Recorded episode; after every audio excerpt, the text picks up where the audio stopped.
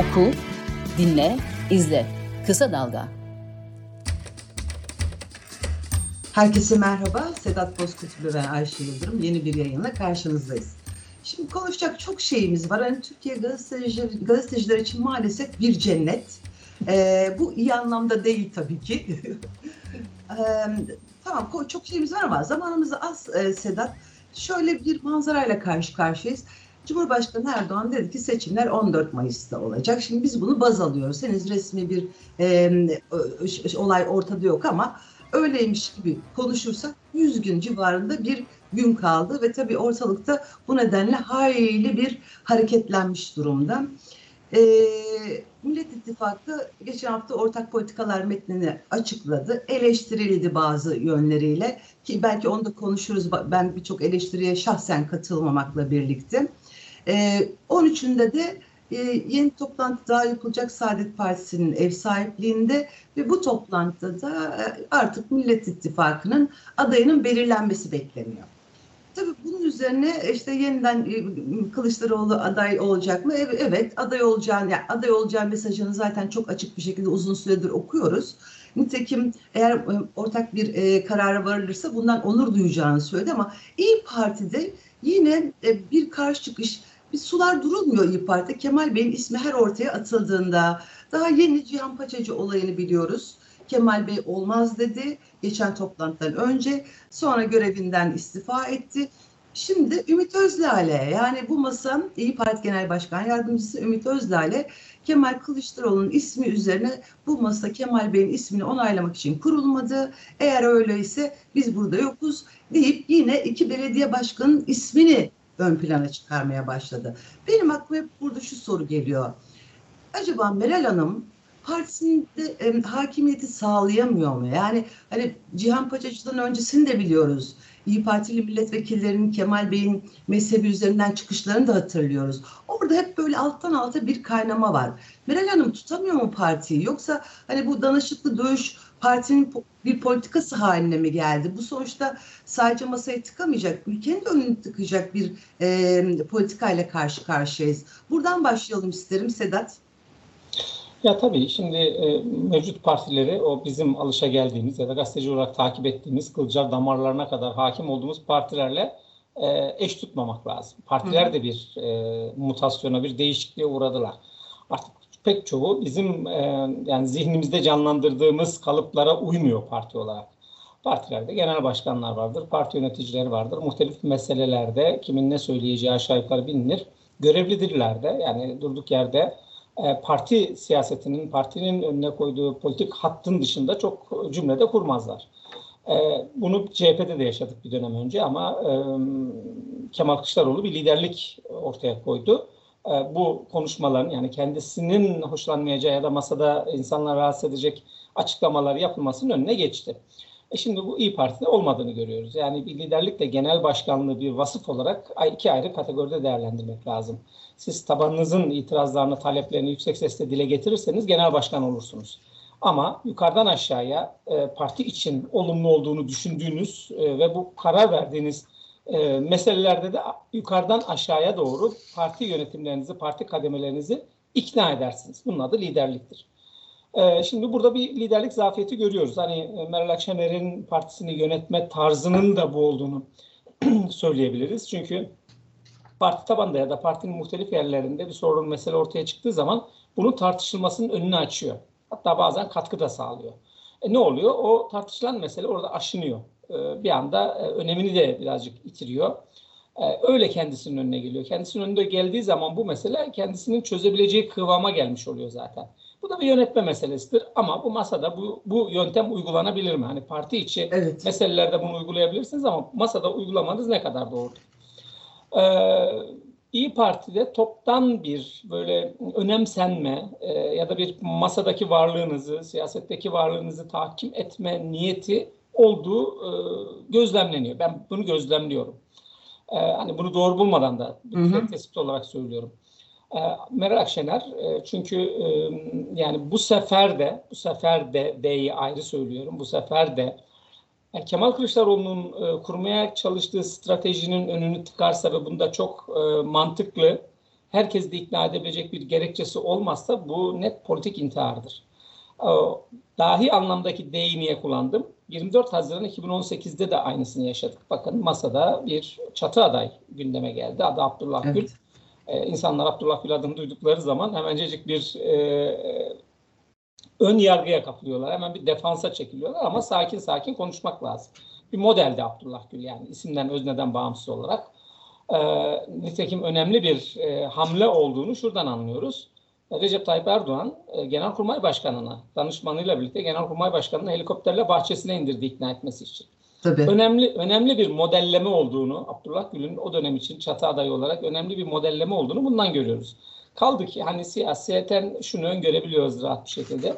Abdullah Gül Millet İttifakı'nın çatı adayı olsaydı eğer, kazansaydı da kaybetseydi de bugün başka bir Türkiye'yi konuşuyor olurduk. Daha mı iyi olurdu, daha mı kötü olurdudan bağımsız olarak söylüyorum. En azından şunu görürdük. Ee, parlamento çatısı altında e, bugün e, 270-280 milletvekili olmazdı AK Parti'nin. O ikiye bölünürdü ve yarısı Abdullah Gül'ün fiilen desteklediği ya da fiilen başında olduğu içinde Ahmet Davutoğlu'nun Ali Babacan'ın da olduğu bir partide olurdu bunların yarısı. Ve bu Türkiye'nin önünü açardı. Yani bugün konuştuğumuz, e, seninle program yapmamıza bile gerek kalmayabilirdi yani o zaman. Şimdi bunları bir görmek lazım. O zaman Meral Akşener örneğin Temel Karamollaoğlu, Kemal Kılıçdaroğlu yan yana geldiği zaman tamam diyor bu model güzel bir model ama 10 dakika sonra partisine gidiyor aday benim diyor ve ikinci tura geçecek tek aday benim diyor. Bunu söyledikten sonra seçimlerde kendi partisinden daha oy az, az daha evet. az oy aldı. Bu tablodan bir e, ders aldığını varsayıyorduk. Bir öz eleştiri yapıyordu çünkü Meral Akşener. Diyordu ki bu sefer tıkayıcı olmam. Engel olmam. Ben dersimi aldım gibi böyle net öz eleştiriler yapıyordu ve bu nedenle Cumhurbaşkanı'nın aday olmadığını, başbakan olacağını söyledi. Yani vaadi buydu. Ee, şimdi o dönem bu, bu, bu, bu, bu deneyimden, bu pratikten e, alınan bir dersle bugünkü uygulamaya ya da bugünkü tavra baktığınız zaman e, bir çelişki oldu ortaya çıkıyor. Kemal Kılıçdaroğlu o dönem iki tane stratejik model kurdu. Bir tanesi Abdullah Gül, bir tanesi Millet İttifakı. Millet İttifakı başarılı oldu. Niye söylüyorum bunu? Bugün e, Cumhur İttifakı erken seçim kararı alacak sayısal çoğunluğa parlamentoda sahip değil. Bunun da evet. nedeni Millet İttifakı olarak o seçimlere girilmiş olması. Hı hı. Bugün İyi Parti'nin de bu kadar milletvekiline sahip olmasının kökeninde bu yatıyor. Saadet Partisi'nin bir milletvekiline sahip olmasının, Demokrat Parti'nin bir milletvekiline sahip olmasının kökeninde de bu yatıyor. Yani en az 20-30 tane milletvekili bu ittifak modeli nedeniyle bugün e, Millet İttifakı'nı birleştiren partilerin içindeler ve e, Cumhur İttifakı o nedenle 360'ı bir türlü bulamıyor. Oysa ki o zaman Millet İttifakı da işlemeseydi bugün işte türban için referanduma gidiyorduk belki. Erken seçim kararlarını kafalarına göre al alabiliyorlardı. Yani kendilerini bir anayasa tartışmasının içinde bulmayacaklardı. Bu kadar rahatsız olmayacaklardı. Ha şimdi de Kemal Kılıçdaroğlu bir strateji kuruyor. Ee, hani e, her şeyi doğru yapan bir siyasi figürdür. O ne derse biz tamam deriz başka bir şey. Ama onun dile getirdiği stratejiye itiraz edecekseniz bunun altını doldurmanız ya da bir alternatifle ortaya çıkmanız lazım. Şimdi Kemal Kılıçdaroğlu'na bir direnç İyi Parti'nin tabanında var deniyor. Buna karşı da, karşı çıkarken tabii böyle karşı çıkmıyorlar da e, kazanabilecek bir aday. Anketleri e, öne sürüyorlar. Hani anketlerde e, İmamoğlu ve Ankara Büyükşehir Belediye Başkanı daha çok oy alıyor görünüyormuş. Yani tek dayanakları anket. Hani Kemal Kılıçdaroğlu niye karşı çıktıklarına dair somut bir şey söyleyemiyorlar. Ya şimdi Ayşe e, sen de politik bir e, geçmişim var. Benim de politik bir geçmişim var. Hani siyasetin nasıl yapılacağını falan aşağı yukarı biliyoruz. Ee, kazanacak aday, kazanabilecek aday, e, seçilebilirlik bu, bu kavramlar çok havada kalır siyasette. Tabii. Çünkü neden? E, o zaman iki tane anketçiye soralım. Kim kazanacaksa ki Erdoğan çıkar. E, o zaman aday aday çıkarmayın. Bu siyasi partileri de kapatın. Siyasi partilerin varlık nedeni gösterdikleri adayın kazanması için çalışmaktır. Yani siyasi parti bunun için vardır ve gösterdiği aday kazandığı zaman kazanmış olur. Tabii. Kazanacak adayı getirdiğin zaman senin bir katkın yok ki oraya. Yani. yani bir de temelde itiraz ettiğin meselelere baktığın zaman en çok kazanabilecek aday Erdoğan. O zaman onun arkasında sıralanmanız lazım. Niye Millet İttifakı'nda falan oturuyorsunuz da bizi buralarda yoruyorsunuz? Ama bunlar kavram olarak da yanlış. Yani biz aday çıkarıyoruz. Kaldık yani adayın önemsiz olduğunu masa kurulurken, masanın felsefesini ifade ederken söylüyorsunuz. Şimdi örneğin önüne koyduğunuz bir hükümet programı, seçim vaadi modeli var. Ee, eksiktir, gediktir, sen dile getirdin biraz önce. E, neler yapılacağına ilişkin bir metin oluşturdunuz. Şimdi bunların nasıl yapılacağını açıklayacaksınız. Ondan sonra da kimin yapacağını açıklayacaksınız. Yani Evet. buradaki kim önem sırasına göre üçüncü sırada. Ama sen bunu birinci sıraya çekiyorsan o zaman bu iki metni niye yaptınız? Niye bu kadar uğraştınız? niye bu kadar şey yapıyorsunuz, zaman harcıyorsunuz? Şimdi bunların hepsi eee, doğru değil. Yani İyi Partili şeylerde işte İyi Parti'nin yöneticilerinde yaptıkları açıklamalar onların da doğru olmadığını e, ben görüyorum. Çünkü bu masa yani şöyle sıradan siyasi bir hamle oluşturmak için kurulmuş bir masa değil. Yani bir ülkenin kaderini tayin edecek bir masa. Tabii. Öyle küçümsemeyle bakmamak lazım. Yani herkes buna sıradan bir seçim olarak bakıyor. Bir sıradan seçim değil. Hep söylüyorum, tekrarlayayım. Bu bir referandum. 16 Nisan refer referandumunun tekrarı. Yani ilahi bir güç olmayacak bir şey yaptı. 6 yıl sonra 16 Nisan'ında oylanan meseleler neyse aynısını getirdi. Bugün Türkiye'nin önüne koydu. Aynı şeyi oylayacağız. Değişik bir şey oylanmayacak yani. Aynı şey. Ve 6 yıllık geçmişe bakıldığı zaman bunun ıskalanmayacak, bu sefer ıskalanmayacak, e, önemsiz hale getirilmeyecek bir şey olduğunu da görüyorsunuz. Aşama olduğunu da görüyorsunuz. Yani Cumhurbaşkanı kim olacak, başbakan kim olacak, kaç milletvekili sayısı olacak, bakanların nasıl dağıtacağı aşan bir şeyden söz ediyorum ben. Şimdi bu hassasiyetle bir kurulmuş masa var. Masanın üstünde yapılan kendi partilerinin geleceğine yönelik bir takım hamleler var. Oysa yani orada masada ya da partinizin içinde siz gücünüzü tahkim ederken önünüze koyduğunuz hedef belki CHP'den gelmesini beklediğiniz yüzde iki, üç oydur. Çünkü normalleştiği zaman siyaset yani parlamenter sisteme dönüldüğü zaman İyi Parti'nin en büyük rakibi, rakibi doğal olarak CHP olacak. Bu sağlıklı da olacak zaten. E orada CHP'den e, kopanlar İyi Parti'ye gidecek. İyi Parti'den belki CHP'ye gelecek. İzledikleri siyasi hatta göre değişecek bunlar. Ama burada CHP ve Kemal Kılıçdaroğlu kendisini de riske ederek bir e, mıntıka temizliği yapıyor. Yani adı bu, mıntıka temizliği. E, AK Parti kaybederse, Erdoğan kaybederse, AK Parti Cumhur İttifakı parlamento içinde azınlığa düşerse biz burada seninle AK Parti'nin e, geleceğini konuşacağız. Geleceği olmayan bir parti e, nitelemesi yapacağız. Muamelesi yapacağız ona.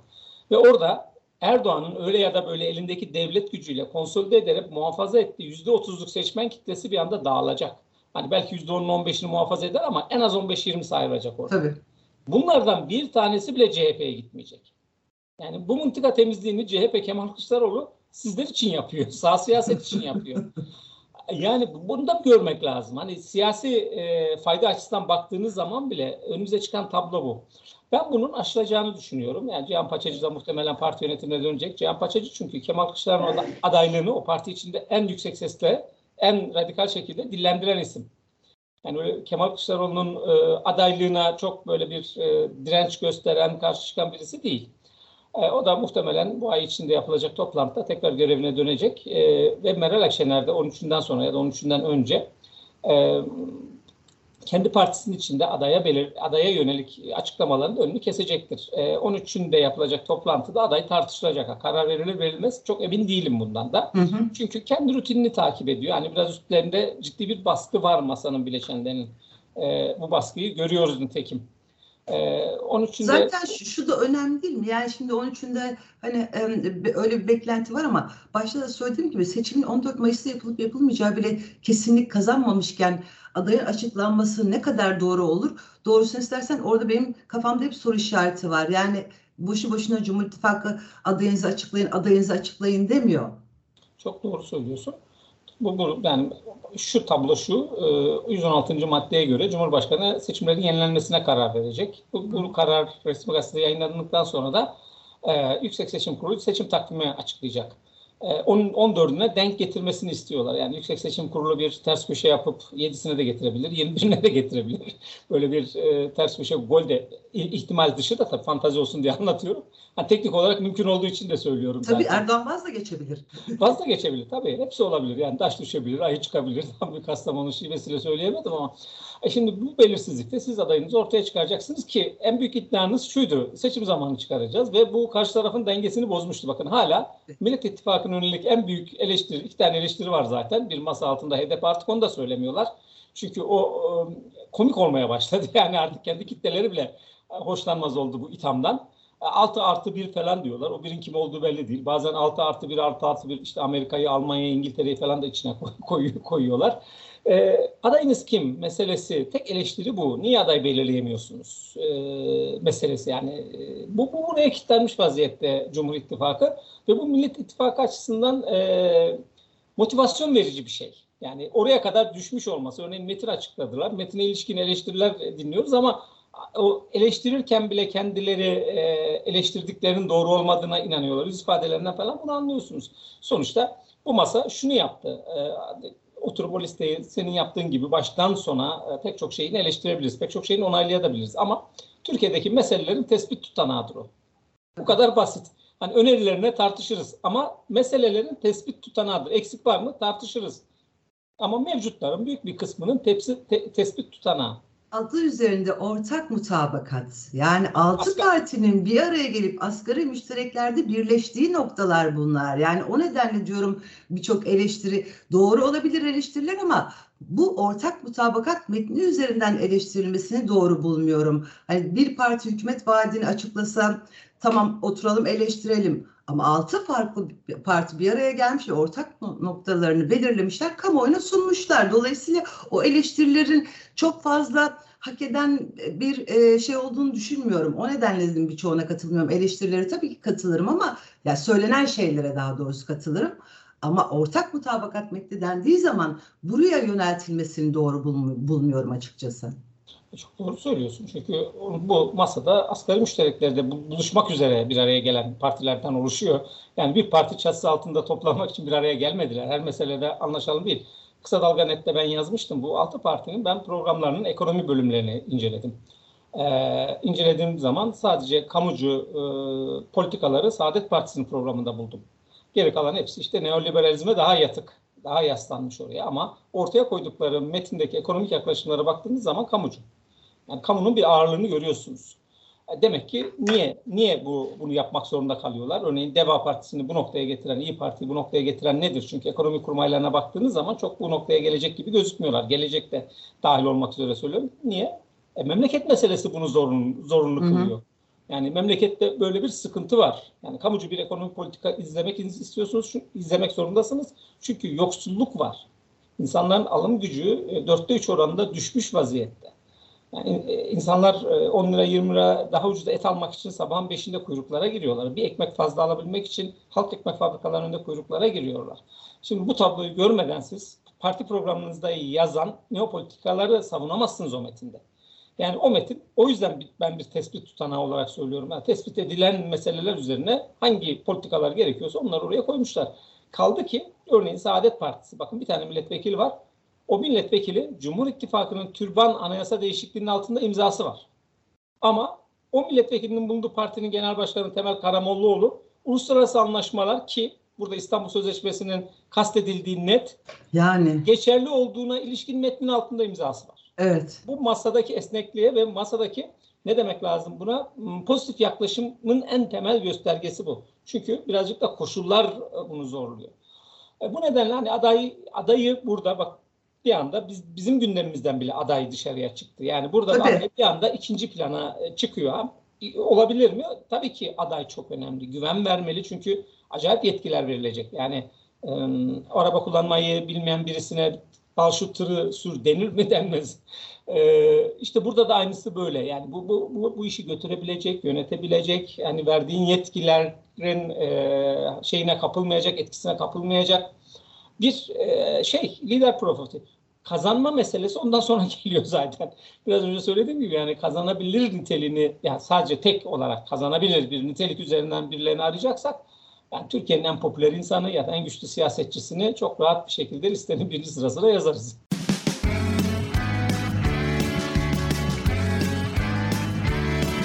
Kulağınız bizde olsun. Kısa Dalga Podcast. Cumhur İttifakı'nı da konuşmamız lazım. Orada neler oluyor ona bakmamız lazım. İşte Erdoğan yine Bahçeli'yi evinde ziyaret etti. Grup konuşmasında milletvekillerine e, sistemini çok açık dile getirdi. Yani işte e, buradan parayı alıyorsunuz ama katılmıyorsunuz, hakkımı helal etmiyorum, bu para haram olur size diye çok açık bir şey söyledi. Bunun yanı sıra e, Anayasa Mahkemesi'ndeki seçimlerde Erdoğan işaret ettiği isim kazanamadı ki bu bunu ayrı da okumak lazım. Ben onu Erdoğan kaybetti tam olarak öyle okumuyorum. Yani Erdoğan tam olarak kaybetmedi orada aslında. Şimdi orada ne oluyor?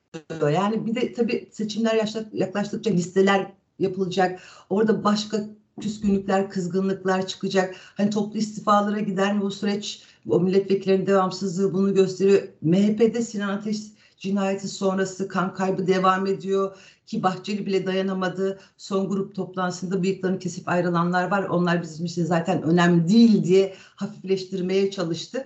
Oraya da bir şeyler söylemek lazım. Orada ne oluyor diye. E, e, nedir senin gözlemlerin? Tabii ya Cumhur İttifakı'nın iki partisinde de bir sıkıntı olduğunu göstergesi. Bunun somut gö- göstergesi sen hatırlattın işte. Çarşamba günkü AK Parti grup toplantısında Erdoğan'ın yaptığı uyarı içeriye yönelik uyarı hem de kamuoyu yönünde içeriye yönelik uyarı. Oysa ki hani bir e, otoriter bir lider partisinde böyle uyarıları kamuyla paylaşmaya ihtiyaç duymayacak birisi ama duymak zorunda kaldı. Çünkü niye? Partisi de yönetilemiyor. Parti grubu da yönetilemiyor. Parlamentodaki parti grubu da yönetilemiyor. Ee, aynı sorun MHP'de de var. Salı günü de aynısını Devlet Bahçeli yaptı. Yani O da içeriye mesaj verdi ama kamuoyuna açık verdi. Bu dönem sessiz kalanları not alıyoruz dedi onların biliyorsun terminolojisi daha keskindir böyle. Tabii tabii. Yani şey gibi helal helal haram üzerinden değil yani. Ha, not alıyoruz. Bu daha daha bir e, üst perdedendir oradaki. Tabii. Duyduk bunu. Yani bunu bir de kamuoyunun önünde yaptılar. Demek ikisinde partisinin içinde bir sıkıntı mevcut ve bu somut. Bunu anladık. E, bu biraz parti yönetememeden kaynaklanıyor ya da işte son dönemdeki e, bu yalpalanma, türbülans sadece Millet İttifakı'nda değil, Cumhur İttifakı'nda da ciddi bir türbülans var. Sinan Ateş meselesindeki MHP'deki kırılma artarak devam ediyor. Çünkü bastıramadılar. Susarak, suskunluğa yatırarak, sessizliğe yatırarak bunun etkisini kaybedeceğini sandılar ama olmadı. Tam tersi. Bunlar organize oluyorlar artık. E, bunların organize olmaları demek MHP'de çok ciddi bir sıkıntı e, ortaya çıkması demektir. Bu bunları MHP'de konuşacağız önümüzdeki dönemlerde. Ee, AK Parti'de de aynısı var. Çünkü Erdoğan devlette siyaset yapıyor ve tek başına hem partiyi yönetem, devleti yönetem, sarayı yönetem, saraydaki işte 100 tane siyaset kur. Yani bunlar ıı, hani bilmiyorum son model bilgisayar nedir hani teknoloji konusunda biraz özürlüğüm oldu bilmiyorum ama onların altından kalkabileceği e, meseleler ancak. Yani sıradan bir fani insanın altından kalkacağı meseleler değil çok fazla. E, partide de e, partinin içinde de artık parti içi klikler arası mücadeleler söz konusu. E, bu, bunu bakanlar arasında da görüyoruz. Partideki yöneticiler arasında da görüyoruz. Artık bu gizlenip saklanacak bir hale de gelmedi. Yani Binali Yıldırım'ın örneğin son zamanlarda bir iki kere gördük. İşte Tansu Çiller'in katıldığı bir toplantıda Tansu Çiller'e ve Erdoğan'la sırtını döndü ve alkışlamadı. Süleyman Soylu'nun uyarısı üzerine alkışladı. Bunların hepsi bir rahatsızlığa işarettir. Yani başka bir şey değil. Yani bunlar siyasette çok rahat okunabilen ve okunduğu zaman da ne anlam ifade ettiği bilinen tavırlardır. Ee, Anayasa Mahkemesi meselesi ben de senin gibi düşünüyorum. Düşünüyor, düşünüyor değilim biliyorum. Dalganet'te ben yazmıştım yani evet. bu HDP'nin kapatılmasıyla ilgili meseledeki aşamalardan bir tanesinin Zühtü Aslan'ın tekrar seçilmesi olduğunu yazmıştım. Hı hı. Eğer dedim aday olursa çünkü olmuyordu son ana kadar olmayacağını da söylemişti e, aday olursa seçilir demiştim. Çünkü üyeler Zühtü Aslan'dan memnunlar. Zühtü Aslan'ın karşısına bir de oraya zorlamayla getirilen e, İrfan Fidan'ı koyduğunuz zaman e, Zühtü Aslan'ın şansı otomatikman çoğalıyordu. Bu iktidar içi klik e, mücadelesidir. Aynen. Yani Erdoğan'a karşı bir mücadele değildir. HDP'nin kapatılmasını isteyenlerle kapatılmasını istemeyenler diye ben sana kategorize edeyim. Yani öbür tarafta İrfan Fidan'ın e, seçilmesini isteyen kimler var? MHP var. Nitekim seçimin yapıldığı günde zaten Fethi Yıldız MHP Genel Başkan evet. Yardımcısı bir tweet atarak bunu da açık etmiş. Orada kim var? Süleyman Soylu var. Orada kim var? İşte saraydan bir iki tane danışman var. Ee, onlarla diğerleri yani 8 tane 8 oy aldı e, Zühtü Aslan. Bu iyi bir oy oranı. Ee, karşı taraftaki İrfan Fidan kendisi dahil 5 oy. Bu aslında 8'den daha iyi bir oy. Çünkü niye? E, Anayasa Mahkemesi'nde bu tür düşünen 5 üyenin bulunması Anayasa Mahkemesi açısından çok büyük sıkıntı. Yani İrfan Fidan'ın üye olma nitelikleri bile tartışılırken siz Evet. onu başkan koltuğuna layık görüyorsunuz. Bu çok e, doğru bir bakış açısı, bir değerlendirme değil. Ama bundan sonra Anayasa Mahkemesi'ni izlemek lazım. Şimdi yani Türkiye bürokrasisini bilirsin. E, böyle değişen siyasi e, iktidara, iklime hemen uyum sağlayan yapıdır orası. Ve bunun başında yargı gelir.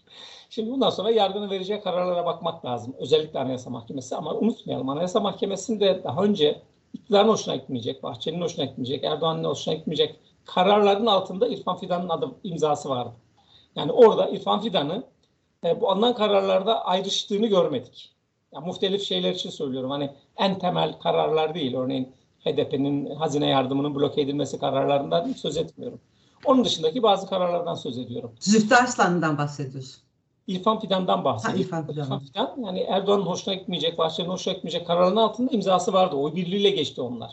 Yani orada e, genele uyum sağlamakta da sıkıntısı olmayan bir üye profili çiziyordu İrfan Fidan ve bundan sonra öyle mi olacak, öyle mi olmayacak ona bakacağız. Hı hı. E, çünkü artık orada bir bloklaşmayı gördük. Bir tarafta 8 e, Evet. rakamı var.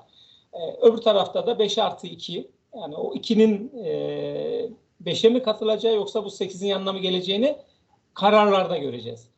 Ben şurada görüyorum. Bu HDP kapatma davasında Zühtü Aslan'ın seçilmesi bir aşamadır bana göre. Yani seçim sonrasına bırakılma ihtimalinin çok yüksek olduğunu düşünüyorum. Hı hı.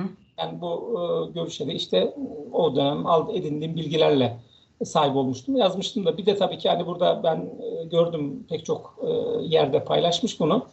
Erdoğan kaybetti, Erdoğan kaybetti diye. Erdoğan kaybetmedi burada. Kaybetseydi hemen aramazdı. hemen arayarak tebrik etti. Yani e, burada e, bir Erdoğan'ın e, özellikle Anayasa Mahkemesi üzerinden bir MHP dengesini muhafaza etmeye çalıştığına çok tanıklık yapıyoruz. E, bu Bahçeli e, Erdoğan görüşmesi bunu ayda bir yapıyorlar. Sırayla yapıyorlar. Bir e, Erdoğan e, Devlet Bey'in evine gidiyor. Bir e, Devlet Bey e, saraya geliyor. Hani böyle aralarında sürekli bir temas varmış. Bir Cumhur İttifakı uyum içinde senkronize bir şekilde çalışıyormuş. Görüntüsü vermeleri gerekiyor. Tabii burada hep e, Mustafa Destici'yi atlıyorlar. Biz de Cumhur İttifakı'nın bir üyesi olduğunu sık sık hatırlatalım. Çünkü muhtemelen PPP'liler de unutuyorlar bunu. Onları hatırlatmamız lazım. De, Destici de kendisini hatırlatır yakında. Hatırlatıyor da. Dönem dönem hatırlatıyor ama etkisi çok e, zayıf oluyor. Yani Cumhur İttifakı örneğin bir BBP üzerinden de bir ara başlık açacaksak konuşalım. Geçenlerde Allah rahmet eylesin BBP Genel Başkanı Mustafa Destici'nin babası vefat etti. E, cenazedeki fotoğraflara baktım. E, AK Parti'yi temsilen Erdoğan'ın e, dışındaki ikinci insanların hemen hemen tamamı orada. Cumhurbaşkanı yardımcısı orada, meclis başkanı orada, işte parti yöneticileri, bakanlar orada. E, MHP'den kimse yok. Yani sonuçta üç partiden oluşmuş bir ittifak modelinden söz ediyoruz. Şimdi e, gözümüzü kapatalım iki dakika. Allah gecinden versin. E, yaşıyorlarsa sağlıklı olsunlar. Ölenleri varsa Allah rahmet eylesin. Millet İttifakı'ndan herhangi bir genel başkanın babasının vefat ettiğini düşünelim. Ortaya çıkan tabloyu gözümüzde canlandırabiliyoruz değil mi? Tabii ki. E, yani bu, bu hangisi normal sence? Ya, Yani tabii Millet ya. İttifakı'nda pek çok şeyin hani öyle e, gösterilmeye çalıştığı gibi normal, doğal, e, bizim anlayıp kavrayabileceğimiz gibi olmadığını göstermesi açısından bu örnekleri veriyorum. Hı hı. Şimdi süremiz de çok az kaldı ama tabii şeyde konuşmak lazımdı ama birkaç kelime değinelim istersen. Yani birçok ülkenin e, İstanbul'da özellikle bir terör saldırısı beklentisi endişesiyle işte faaliyetlerine ara vermesi, konsolosluklarını kapaması. Kemal Bey'in yine son grup toplantısında bu devletten çalınan 148 milyar doları bulduktan sonra yeniden işte suikast tehditleri aldığını söylemesi hepsinin böyle yan yana bir, bir- yan yana gelmesini kafamda canlandırınca tabii ürkütücü şeyler geçiyor ister istemez insanın zihninden. Buna rağmen Soylu'nun da sanki yine işte e, Türkiye'ye karşı psikolojik bir e, savaş başlatılmış diye olayı ha- hafif hafifle, hafifletmeye çalışması, Ermeni Vakıflar Birliği Başkanı'nın e, üç işitliğinin Türkiye'ye girdiğini söylemesi ve işte e, e, cemaatini uyarması hatta 2-3 ay boyunca çeşitli faaliyetlerin durdurmasını istemesi falan ürkütücü bir tablo sergiliyor. 2-3 ay falan deyince de hani bu seçim sürecini kapsayan bir süreç. Ve bunlara karşı da bir sessizlik var. Yani hani e, iktidarın sessizliğini anlıyorum. Muhalefetin sessizliği de tamam Kemal Bey çok sık bunu dile getiriyor ama ürkütücü bir manzarada doğabilir endişesi taşıyorum ben doğrusunu istersen.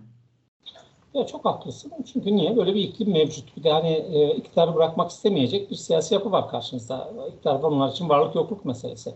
E, bir de pratiğimiz var tabii 7 Haziran 1 Kasım pratiğimiz var. Tabii. Yani o yöntem olarak denendi. Başarıyla sonuçlandı iktidar açısından. Oyunu %20 arttırdı. Güvenlik endişesi duyduğu zaman insanlar muhtelif e, kaygıları, endişeleri ortadan ya da eleştirileri ortadan kalkıyor. E, şimdi e, bütün bunları yapabileceğine ilişkin bir izlenim yaratmış siyasi iktidarınız nedeniyle e, dış ülkeler kendi temsilcilikleri konusunda kaygı duyarlar. Yani şimdi ben Almanya'nın, Fransa'nın, Amerika'nın, Kanada'nın falan yöneticisi olsam ve Türkiye okumasını bu fotoğraf üzerinden yapsam aynı kaygıyı ben de duyarım ve risk etmem orada çalışan insanlarıma, orada çalışan elemanlarıma. Şimdi bu tabloyla karşı karşıyayız. Bir de hani sizin devlet olarak e, Suriye'deki muhtelif yapılarla ilişkinizin ne olduğunu e, biz bilmiyoruz ama onlar biliyor. Yani böyle bir böyle bir durum var. Yani üç tane eşitli girdi diye e, bir açıklama yapmışlar. Yani üç, üç tane ise iyi. Yani. yani biz razıyız. Zaten birçoğu içeride. Üçe beşe razıyız. Şimdi onlar ne yapıyorlar? Neredeler? E, ve bunlar insan öldürme, bomba patlatma yani buralardan geliyorlar. Profesyonel terörist bunlar. Yani bunların e, ne zaman kim tarafından sadece Türkiye Cumhuriyeti'nin e, hani atıyorum işte istihbarat örgütleri tarafından falan kullanılacağı gibi bir inanca sahip değilim ben. Şimdi başıboş bir sürü her işe müsait insanlar var Türkiye'de. Dünyanın bütün istihbarat örgütleri tam Süleyman Soylu'nun dediği gibi Türkiye'yi zayıflatmak istiyorlarsa, Türkiye'ye bir operasyon çekmek istiyorlarsa bu adamlar hazırlar, hazır bir vaziyette orada bekliyorlar. Yani köle pazarı gibi terörist pazarları kurulmuş vaziyette. E şimdi bu, bunu sen ortadan kaldıramazdıktan sonra bunu yapmak isteyen insanlar eleştirmenin bir anlamı olmaz. Eleştirilerin doğru olsa da ki doğru ama anlamı olmaz. Yani bu, bu, bu, bu, bu ortam var mı bu memlekette? Var. Bu kadar e, yumuşak mı Türkiye'nin karnı bu dış operasyonlara karşı? Teröristlerin de araç olarak kullanacağı bir dış operasyonlara karşı. E, tablo bunu gösteriyor ve yabancı insanlar da bu noktaya dikkat çekiyorlar zaten. Yani sen İçişleri Bakanı olarak zaten e, İstiklal Caddesi'ndeki saldırıdan hemen sonra Amerika'yı suçladığın zaman Amerika senin açıklamalarına nasıl güvensin? Yani Amerika yapmış yapmış mıdır? Bakansın çünkü bu ülkeyi temsil etme yeteneğine sahipsin. Elinde veri varsa onu ortaya koyarsın. Amerika elçisini buradan çekmek zorunda kalır. Dükkanını kapatır ve sen ülkeni böylece güvenlik altına almış olursun. E, sadece itham ederek yol alırsan o zaman bu inanırlığını kaybedersin. Kimse sana inanmaz. Tam tersine senin karşında insanlar ne anlatıyorlarsa bu onun, onların işine de gelir tabii ki. Yani ülkeler çıkarlarla yönetilir, duygularla yönetilmez ki. Ya da ülkelerini yöneten insanlar kendi siyasetlerini dinam, dinam, e, domine etmek için, onları konsolide etmek için kendi ülkelerinin çıkarlarını bir köşeye bırakmazlar yani. Yok böyle bir şey. E şimdi bu çok vahim bir tablo. Ben e, yabancı elindeki istihbarat bilgilerinin e, Süleyman Soylu'nun açıkladıklarından daha inandırıcı olduğunu düşünüyorum. Kesinlikle. Çünkü hani bu ülkenin bu noktaya geldiğini de görüyorum zaten. Yani tekim İstiklal Caddesi'ne bile elini kolunu sağlayarak gelip birisi bomba patlattı. Bir sürü insan öldü yazık çocuk. Evet. İnsanlar çocuklarını çocuklarını kaybettiler orada. Tüm ülkenin, tüm dünyanın beklentisi hani sen de diyorsun ben de kaygı duyuyorum. Sokaktaki herhangi bir insanı çevir o da kaygı duyuyor. Sen de aynı şeyi söylüyor. Şimdi bunu yok sayamayız ki. Yani bunu yok saydığımız zaman da zaten bu ortadan kalkmıyor. bu potansiyel mevcudiyetini muhafaza ediyor. Evet zaten süremizi de bitirdik. Yine de şunu diyelim tabii endişelerimizde umarız haklı çıkmayalım. Umarım. Ee, öyle bir manzarayla seçime gitmeyelim. Haftaya görüşmek üzere. Görüşürüz. Hoşçakal.